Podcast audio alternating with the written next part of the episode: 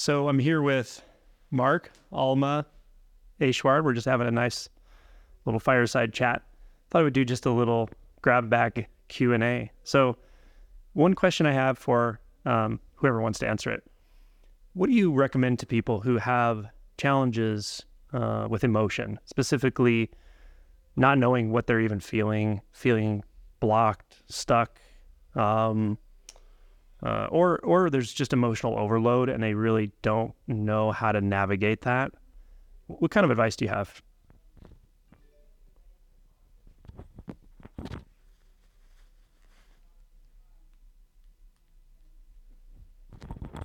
Or what has worked for you in the past?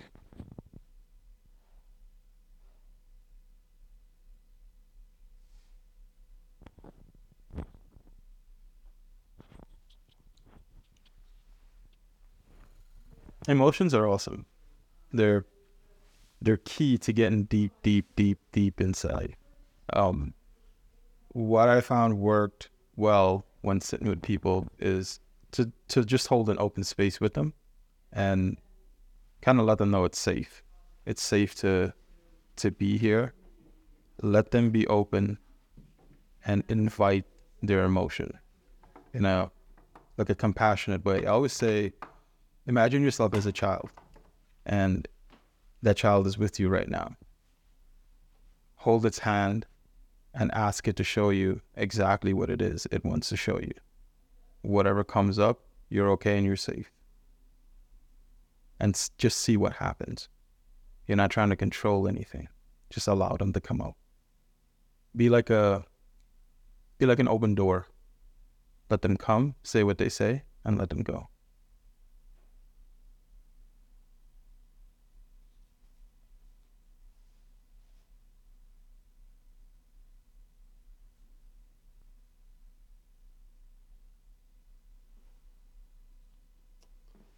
Um, well, the two examples he gave are very different to me in terms of someone who maybe has trouble finding an emo- with what seems like an emotion. So there might be like a sense of numbness or just not much going on. Um, and there's nothing necessarily bad about that, but if there is an interest in finding something and going deeper, if there's a a knowing that there's something on the other side of the numbness. Um, I just really just aim for something practical. Like, um, typically, most people have something that they're interested in, something that they care about.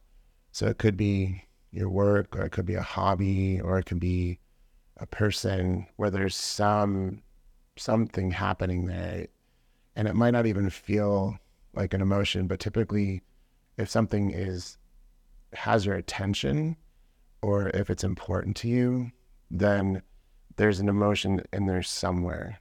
Um, I don't really think that we can mentally or logically choose those kinds of things. There's an emotional driver, but it just might not be, you might not be directly in touch with it. And so just by talking about that and just exploring what it is, you can kind of head towards the emotion in a kind of mental way.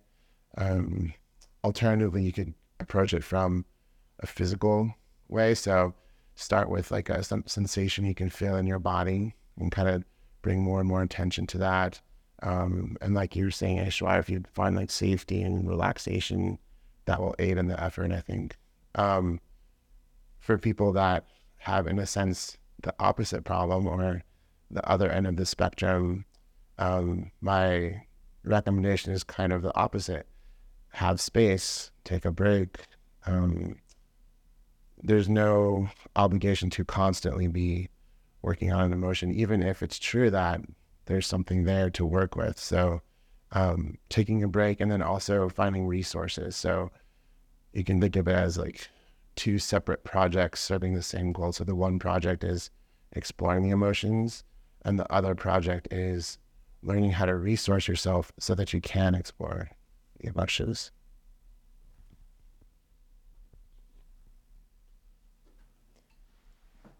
So I would say for me, something that has shifted over time and, and that I've learned to appreciate is taking the time and the space to actually honor an emotion and work with it.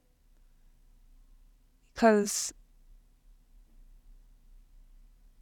it can be kind of difficult to even conceive of that as something worth doing. I think for me, that was not um, in my value system. Um, and most of my energy was going towards behaviors, like acting on emotions instead of just feeling them. So to be able to start at maybe what am I doing right now that is a substitute for feeling because it's sort of like channeling the emotion, but it's not really putting me in direct contact with it. So to to break that link um, and then realize that I can just be with the emotion um, as a physical experience. Um, in in the process of doing that, of unlinking the behavior from the feeling, I encountered a lot of beliefs, um, such as this is not okay. Or if you approach this,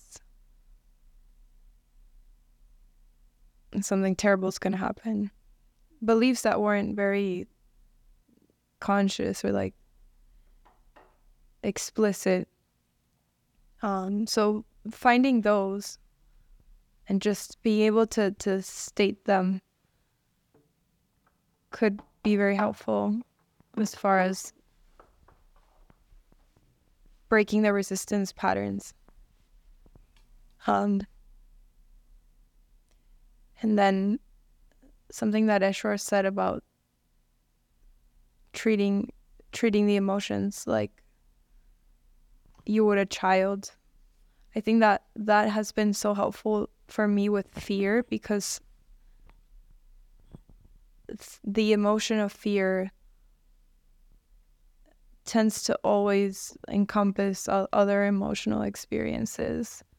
And so being able to come into contact with fear specifically um, kind of like the key that, that unlocks all of the other emotional experiences.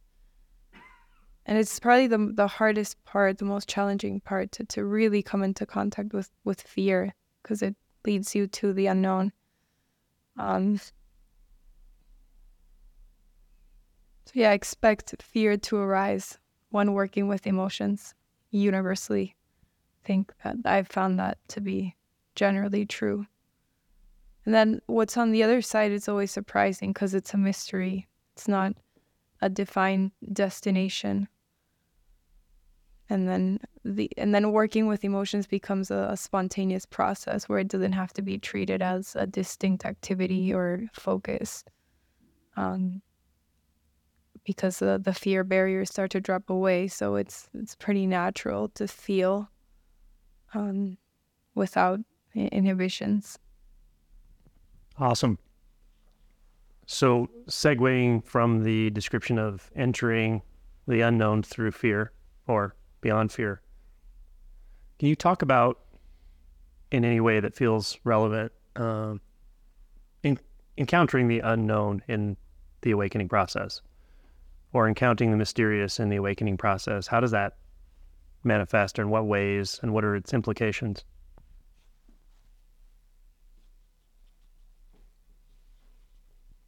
that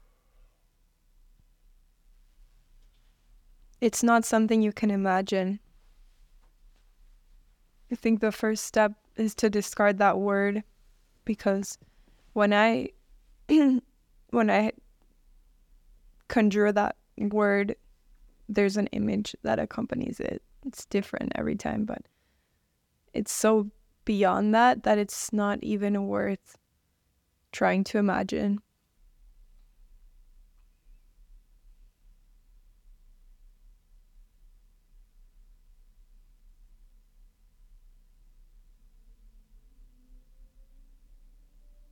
And yet, it's definitely accessible, and there's a value to having a word for it.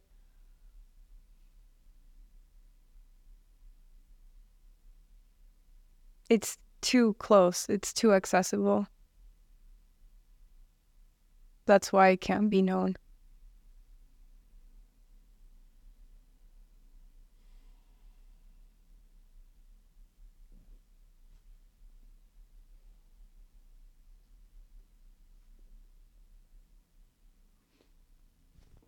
Mark.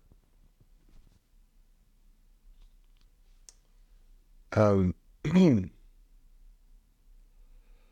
think, in a way, the unknown is is the awakening process. It's, and so, a lot of times, um, I think as human beings, we are literally evolved to fear the unknown, and um, so before there's been a shift, I think there is this sense that um, a sense of a willingness to step into something that you really don't know what it is or what it's going to be or how it's going to be.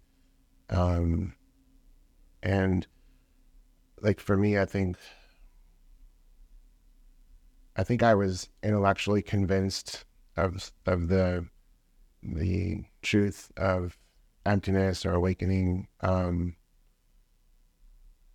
but there was a certain kind of courage or willingness to look at everything and allow everything to be broken down, whether it's me or even like awareness itself, just being willing to to risk, take the the leap into breaking everything down, deconstructing everything. Um, and then once that happens, there can be a shift where you realize that in some way you are kind of the unknown. Um, but for a while, it still feels like becoming more and more familiar with, more and more willing to um, explore the unknown, to um, allow the unknown to unfold. And then I think over time, the way I see it is becoming more and more clear that you you are the unknown and it's just the unknown is what what is what is is the unknown I think uh, Bodhidharma back there would agree with you.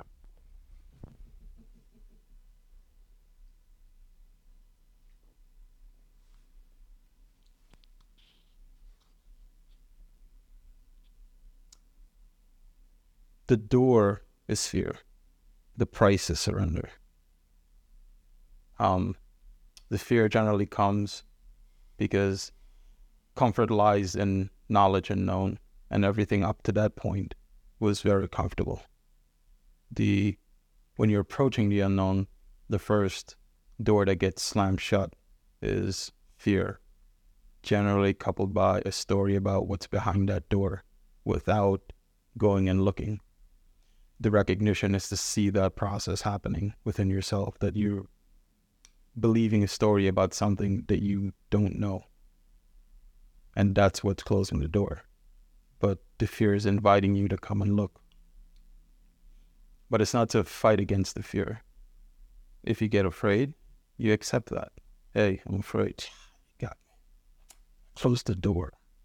Let's go let's go at this again. Let's see what's up same thing like that child. You take that child there. Imagine a child going into the unknown, knowing nothing, completely shook and scared. That's what you are. But the discovery is made by not accepting the belief and going and seeing what's there. And that's that's all that can be said. Because at the this threshold is the moment that kind of puts you on spot of what surrender is going to look like for you. Nobody's going to teach you that. That's something that's, it's either you do or you turn around and you run. Those are your options. But I encourage you to go and look because that's the only way you're going to know. And if you're going to run, that's all you're going to be doing for the rest, the rest of the journey. But you're running back to the known, everything you already know. So there's nothing new. There's no discovery. So give it a shot. Go and see what's up.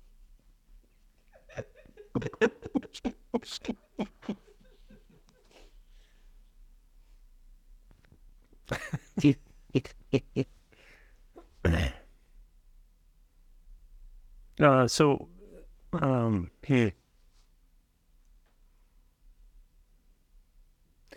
maybe someone else can address or unpack this this business of not recognizing that even though some aspects of your uh, comfort zone uh, are uncomfortable, are painful and dysphoric, and the story you tell yourself is how bad that is, that's actually you're you're using that to stabilize yourself. Often, you you can use the uncomfortable but known, the uncomfortable but predictable to stabilize yourself. And and you can fool yourself in a sense because you're believing the story that I'm trying so hard, I'm trying to let go, I'm trying to surrender. But the the the, actual feeling tone of being the one that's trying for so long and failing, it's uncomfortable, it doesn't feel good in a lot of ways, but it's it's known it's stable, it's predictable.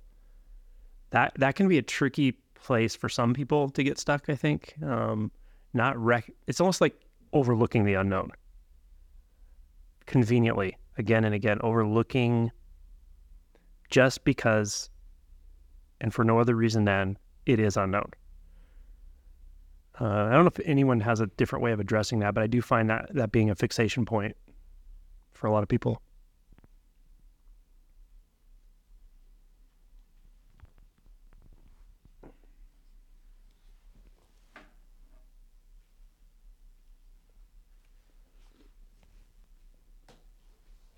I jugular it already, so it's up to you guys.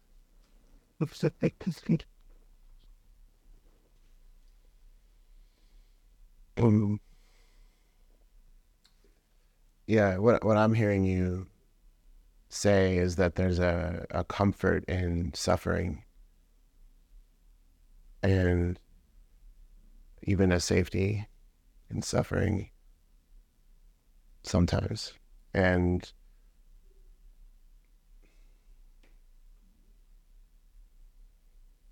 I suppose it's possible that it could be a strongly like mental thing that's going on there. There's a lot of ideas about the unknown and a really strong sort of commitment to believing the story in your mind. Um, and I can imagine that in a way, the more sort of successful you are in using your mind to navigate the world, the more powerful the pull would be to stick with and trust your own experience there.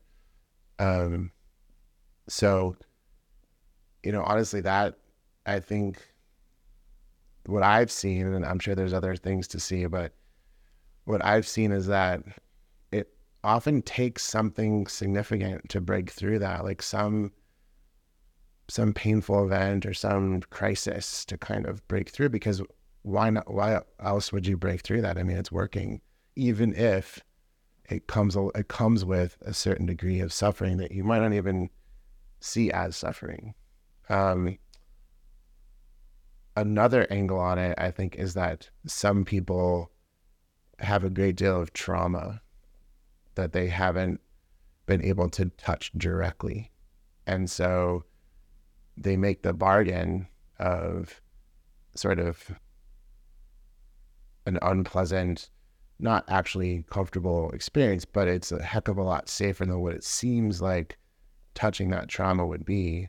And kind of pointing back to, to what I was saying earlier about resourcing, like if you don't have some kind of resource, then you might kind of be right, actually. Um, and that people um, can wake up into extreme pain and suffer and in a way like it's not actually worse but it's seemingly worse suffering more intense suffering and so um, i respect that barrier a lot and i think some people have success pushing past it.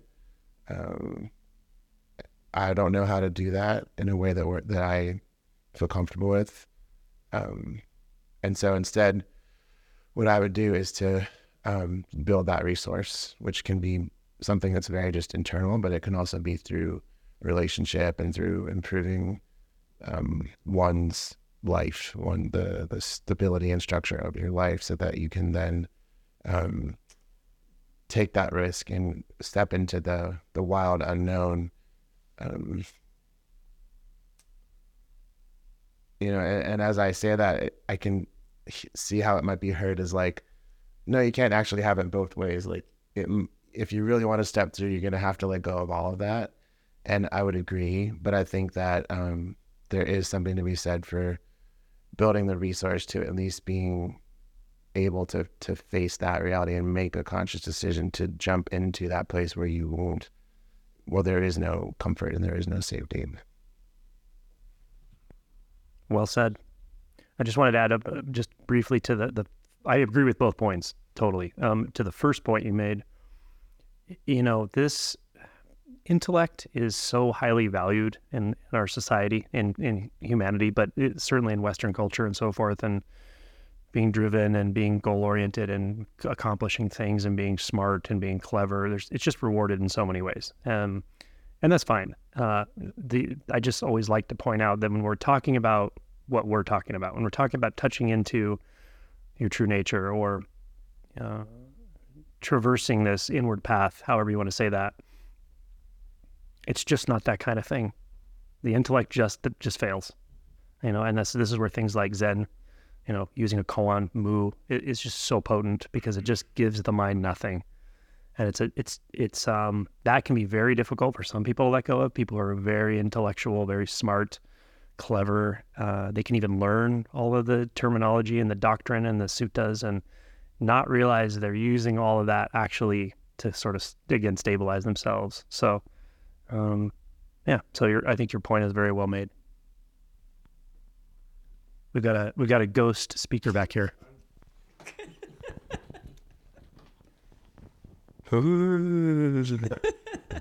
um, the mind is excellent at confirming what is already a bias. And so if you have a bias around your suffering, then you know the story quite well. Pay attention to that. It's a very strong primary indicator of where to look deeper So I have a question following to follow that up. So you have you come from a performance acting background, investigating identity from that place, from the place of performance, from the place of um, directly investigating the psyche and the personality. Can you give some tips on what you do when you've discovered what you just said? Uh, how how can you start to look into that? Um, really, it's just a matter of uh, seeing if you can recognize a pattern, a pattern of your bias, a pattern of thought, a pattern of behavior, and then it's likely to be pointing toward something that's sensational. Um, some people really revel in their pain, but only because it's confirming the story. They actually don't want to experience those sensations. So the sensations are revealing something or pointing somewhere, and the deeper you can allow yourself to go, outside of interpretation, outside of confirming the story, you may begin to find that it's really not as bad as the mind is telling you.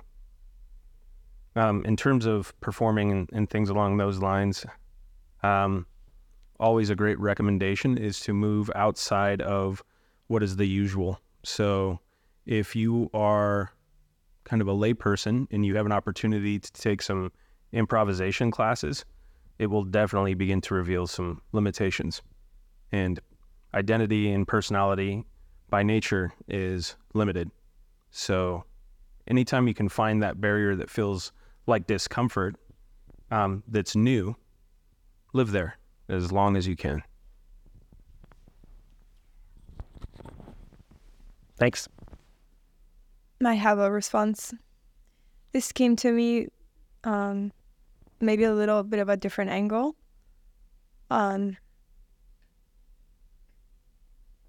I think it's kind of a perverse thing to say, but I found in my own path and exploration that one of the anchors or one of the draws to staying within the familiar aspects of suffering.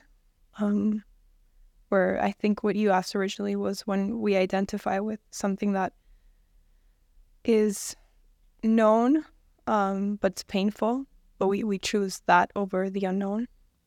And I think that I've I found that sometimes that emotional tone or emotional realm, um, there's investment there because it keeps me connected to others. So there's something about emotional connection and attachment in, in really close um, relationships that is just rooted in suffering.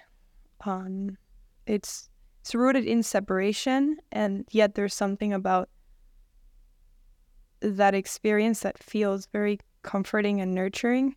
Um, and we don't see how it actually perpetuates suffering because it feels like like warmth at times. It feels um, reassuring. It feels like I exist, and there there's someone else out there that because of my relationship with that person, I'm reminded that I exist, um, and that I'm safe to some degree. Um, but I found that a lot of times it just ends up being like indulgence in suffering to keep that sense of connection alive. And then, unfortunately, or fortunately, I don't know, like take that far enough, you just realize like you're gonna have to let go of everything and everyone, and you are fundamentally alone, and that that's part of the realization, and that's when the suffering, that aspect of suffering, can be let go of. Um, the the pain in emotional attachment that feels so familiar and uh, draws draws us in at times. Uh, and keeps dynamics in place of like dynamics that are like push and pull uh, with others. But yeah, I think it's, it's kind of heartbreaking to realize that you are alone on this path. All all forms of connection ultimately like disappear. Um, that that it was always artificial. Um, and you have to be kind of like a like a, an iconoclast, I guess, or a, a rebel to some degree to be willing to test that out for yourself because everything in society like discourages that, like walking alone. So that's say. I think that's a good point. And um, just to kind of piggyback off of that a tad, um, what is known is the death of curiosity. It, it has a finite value to it. The unknown, that's a hell of a lot of freedom and I don't know. And so continue to play with I don't know because I think you'll find nobody knows. Nobody knows. Yeah, and I agree with Alma in, in the sense that at some point along this this inward journey for everyone, they will come into contact with there's different ways to say it one is the way you said it that ultimately you're utterly alone so is what is is definitely the i guess the subjective experience of it if there's any subjectivity left at that point. But i might say it in just a different way and that is you cannot put one iota of responsibility for this realization on anyone or anything else at all. It's impossible. It just and and so much of trouble in spirituality in spiritual circles that can become um, less than supportive or even toxic or even you know cult like situations i think they actually come from not really understanding this not understanding that you can't put it on an enlightened teacher to wake to wake you up you can't put it on the sangha all those things can be helpful if they are authentic resources and there are authentic resources out there uh, but they can never really cross you over. It's it's really a solitary inward journey and a very very deep letting go. Um, and uh, I think what Alma said is right on the money. That at some point, it, it, when you really get down to that sort of deep shadow, you get into the really um, granular roots of identity. You see that so much of this comes from very early developmental, you know, bonding, relational types of energies that become internalized. And, and you see the world, you see your partner, you see your parents, you see your your emotions, your your your thoughts, all you see all of that through this veil that was created at a very young age. That's based on an illusion. And to see that all you've ever been engaging is an illusion is is an act of radical um, in a sense aloneness aloneness. Um, and it's not even to say we're alone in the conventional sense. It's not like that. It's it's to see that all of what we externalize as our partners, our the world, people, all, even externalizing our own image of ourselves, all of that really is an illusion. It's just not there at all, um, and it leaves you absolutely and completely empty-handed. then the, the the question is, are you okay empty-handed? Absolutely empty-handed. Are you okay with no orientation? Can you actually abide in not abiding? Can you literally be the mystery or die? Let the mystery completely eradicate you and I can't answer that for you. And I can't tell you how to do it, but I know it's possible. A good signpost, a good signpost along the way is um, whatever seems to feel like shame, that sense of being alone and whatever that shame seems to be for you will be a strong indicator of how that's projecting outward. So a really good inquiry sometimes is where am where do I want to protect or project my shame or where do I habitually project my shame in these um, situations of conformity, which is really interesting because it does seem to have that aspect of mm, a lack of self worth or I'm not good enough, I'm broken, something's wrong with me, I'm too dangerous for the world. One of these statements seems to be at the core of all of that. And um, of course, it's not an in place. These are all still just clues, yet pay attention to where that seems to arise.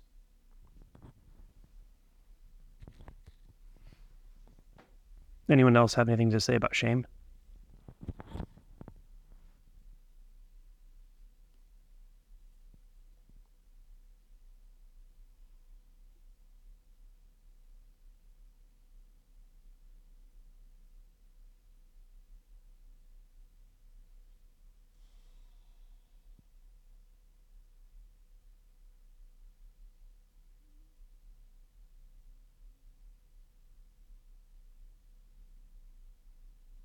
All I can say is shame is a very good place to investigate, however that feels for you or however it appears for you. There's something about shame that has a sort of protective layer that just says, don't look here. Like, don't look here. This is the part of yourself you don't want to see. This is the part of yourself you don't want anyone else to see. It's so bad in here that you're just going to be devastated, destroyed if you go in here. And in a sense, you you might be devastated and destroyed when you go in there, but not in the emotional way you're you might be perceiving it. Uh, it, all I can say is if you breach the barrier of it, it's not what it's not what you would have thought it was.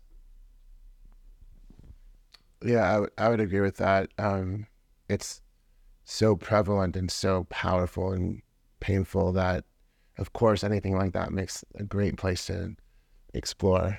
Um, but I also think that just speaking to the phenomenon of, of shame, that um, it's like a pretty um, it's hard to say when that might have appeared in the course of evolution, but it seems like um, an important aspect of our cultures today, um, and that it served a purpose. It's, it helps to, among other things, um, make sure that an individual in a society is playing by the rules, that they're um, doing what they're supposed to do, and being one thing that is clear is that we are very social beings. And so I think part of why shame is so um, so difficult, so painful, is that it feels like if we um, break through the shame, that we will uh, be uh, disappointing other people, that will be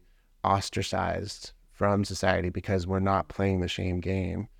Uh, so it can happen just day to day, whether it's at home or at work, stuff like that. But I think even things like capitalism and advertising and stuff like that can play into that shame. So I think it's become it's it's probably been around since the dawn of culture, but it's become extremified and, and amplified to a very high degree in our society. And so, absolutely, it's super rich and worthwhile to go in there. Um, but if it feels really, really intense, I think that's why. I think it's it really is that amplified and intensified in the culture today.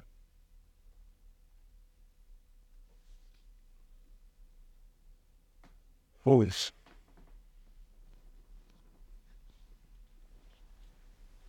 Yeah, I I like that you said that it's culturally based because I think in different cultures it's probably experienced differently, has different um places where it's concentrated maybe experientially, like a probably in Western culture in this country it's like a broad um phenomenon of like it's I feel like the shame surrounds the sense of self. Um kind of like it's like the the wrapping around it. And it's it creates like a sense of a density somewhere um in experience. And I, I've always come to see that shame it's not really like as much an experience as it is an activity. It's like an ongoing process of hiding because i I mean especially lately when i've tried to investigate it emotionally i can't can't really it doesn't feel like a true emotion. Um, it feels more of like a process that's hiding. So the process of hiding the activity of hiding what it's hiding, no one knows. That's undefined. Um, but it's it's funny that it's it's like a whirlpool effect, where like with enough of that activity, it creates a sense of a center. Um, and maybe the emotion that's going to reveal itself ultimately in that exploration is fear something that says don't look here. Don't look here. Or a sense of disgust i found too. Maybe that's more of an emotion there like just disgust or contempt. Those feel more like emotions that could be behind the hiding. Yeah yeah, it's interesting when you mention the the cultural aspect of shame.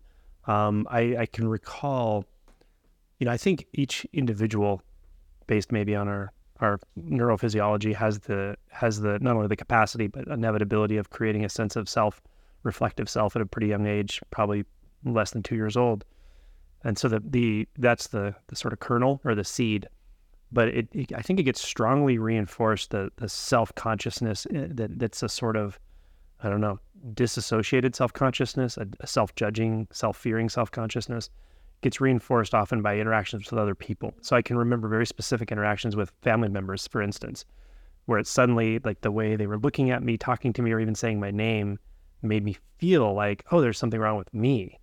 Like I'm, there's something wrong here, you know? Just uh, not even a thought at that point is a feeling tone of like, ooh, like what? Something's wrong, like a recoil inward, and like a, that core getting more solidified. Yeah. Um, and it's, it's so interesting looking back to see how that formed.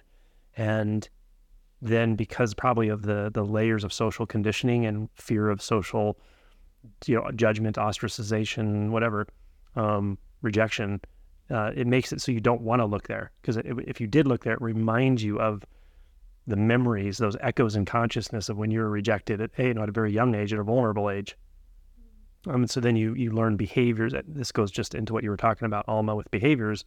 It goes into actually just developing behaviors that fit into the social network with other people who are doing exactly the same thing. And it's just like we just walk through, you know, endless rooms and there's elephants everywhere, and no one's talking about anything real. It's still, there's, you know, and that's why I love these kinds of conversations because this is the only thing I really care. If I'm going to open my mouth to talk, I'd rather speak honestly and vulnerably and authentically, then, you know, be nice or people please or say niceties for no reason at all, right? But but I mean, truly, the, so much of conversation, so much of interactions among humans, especially language-based stuff, is is pretty, you know, somewhere between kind of meaningless and actually actively inauthentic. Here's something that And not the good kind of no content.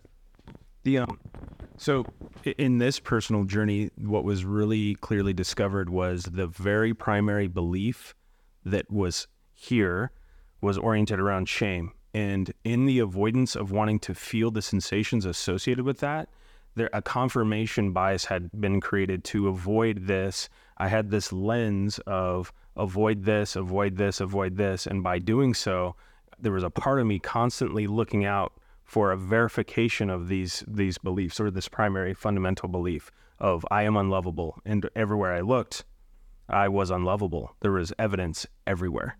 And so that that's where the confirmation confirmation bias starts to play into this.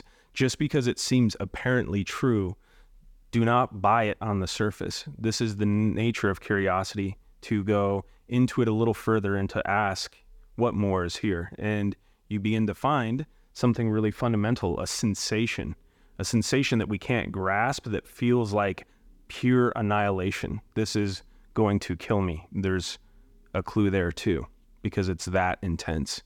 And that right there is where the fear of non existence flips on its head.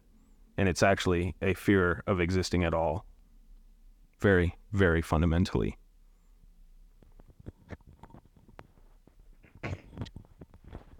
I think that kind of wraps it up pretty nicely. Unless anyone else has any last thoughts. I just wanted to comment on what you said about how this is formed in childhood, where we do get genuine or like physical feedback from others through their facial expressions and body language that they are reacting to us. They are having, they are communicating their emotion, their judgment of us, and that has an emotional imprint. And I think we internalize that sense of the other looking at us with reflective consciousness. Um, and I think it was interesting that you said, Angelo, that it's like it's skewed towards the like negative, like uh, self-rejecting. Yeah. right. Um, that's it, shame seems to be about that, about a, a rejection, and that at some age, like there was a legitimate pressure to have social acceptance. Like that's just that's how we evolved, right? To to seek that and to um, mold ourselves in such a way where where we that was the ultimate goal to to gain social acceptance because social rejection is consequential and um, I I feel like a, it's it's so intertwined with like survival and um,